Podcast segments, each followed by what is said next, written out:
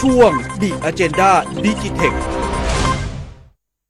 ค่ะ 14นาฬิกา53 นาทีนะคะ ยังอยู่กับเรา The Agenda Today มองข่าวเล่าเรื่อง ช่วงที่ 4 The Agenda Digitech นะคะ ก็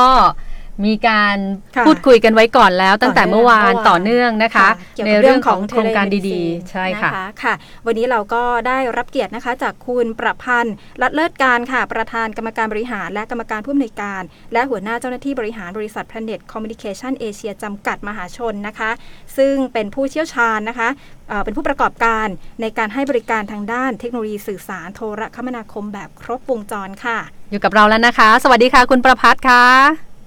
สวัสดีครับ ค่ะ ค่ะ คุณประพัฒน์สวัสดีค่ะ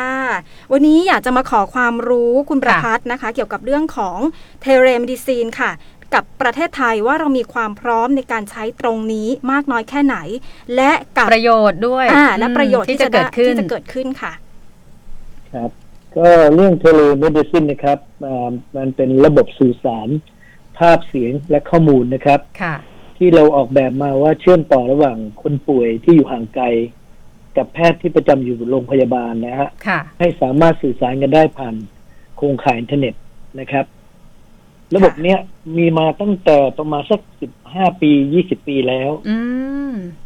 แต่จำภาพได้ไหมฮะ ว่า ค่ะ เมื่อก่อนเรามีเรื่องซา ค่ะ นะฮะก็ใช้ระบบเนี่ยแหละฮะเทเลเมดิซินเนี่ย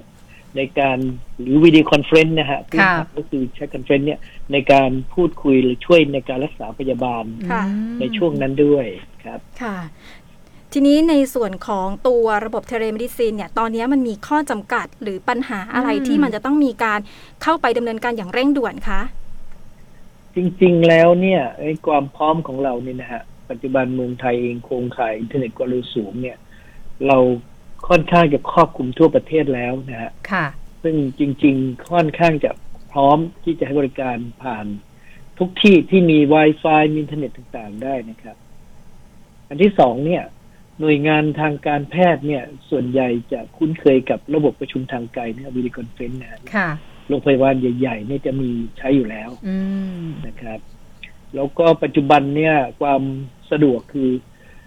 เทเลเมดิซินง่ายกว่าสมัยก่อนนะฮะซึ่งตอนนี้มีแพลตฟอร์มที่ให้ใช้งานง่ายขึ้น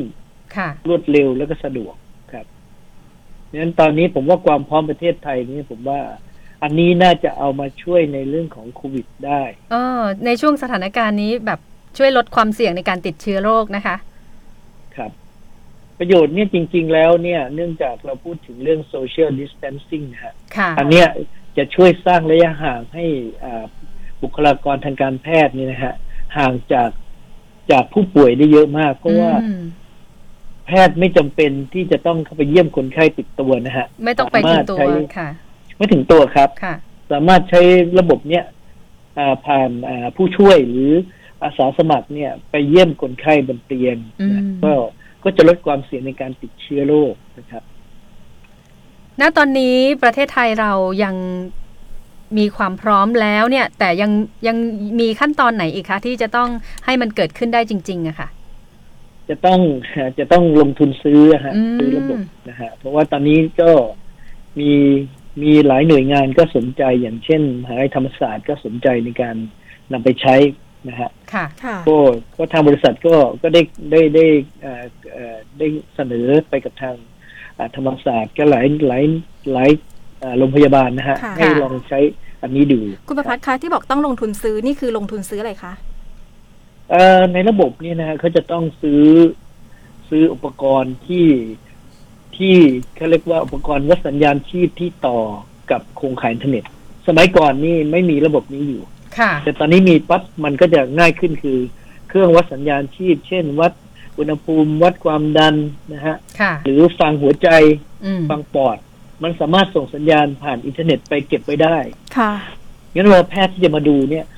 จะมาดูข้อมูลก็สามารถดูข้อมูลประวัติจากคนไข้ได้ทันที ค่ะ ถ้าเกิดหมอจะต้องการคุยกับคนไข้ก็สามารถประชุม ก็สามารถเชื่อมต่อด้วยวิดีโอคอนเฟรนซ์เข้าไปกับเอ่อบริเวณที่คนไข้พักอยู่ได้ อืม ค่ะ ก็จะมีมีอุปกรณ์ที่ที่เพื่อเพื่อไม่งั้นเนี่ย คนไข้จะต้องมาโรงพยาบาลใช่ไหมครับ ค่ะ นี่คนไข้ไม่ต้องมา มี ค่ะ ระบบที่ตรวจเช็คร่างกายตัวเองเบื้องต้นนะว่าสัญญาณชีพ ค่ะ แสดงว่า และเสร็จ ค่ะ ค่ะคุณประพัฒน์ค่ะค่ะ แสดงว่าการลงทุนเนี้ยต้องเป็นโรงพยาบาลที่จะเข้าร่วมต้องลงทุนถูกไหมคะต้องเกิด ถูกต้อง ต้อง ค เกิ รับ ดการลงทุนอุปกรณ์นี้ งบประมาณในการลงทุนคร่าวๆได้ไหมคะว่าน่าจะต้องใช้สูงถึงเท่าไหร่ ถ้าเกิดอยากจะเข้าไปอยู่ ทั่วปในโค ระเทศ รงการเทเลมดิซีนแบบเนี้ยค่ะ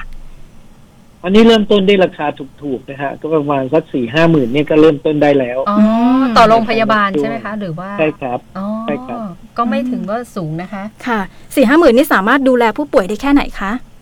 เอ่ออันนี้นี่เป็นระบบกลางซึ่งน่าจะบริการได้ทั่ว ๆ ไปได้หมดนะฮะ ค่ะ ยกเว้นว่าอยู่ที่ อืม จำนวนเตียงคนไข้ อ่า หรือห้อง อ่ะ ถ้ามีเยอะก็อาจจะต้องมีเครื่องมือเยอะขึ้น ได้ ถ้า ค่ะ นะอยู่ที่จำนวนเตียงคนไข้ครับ ค่ะ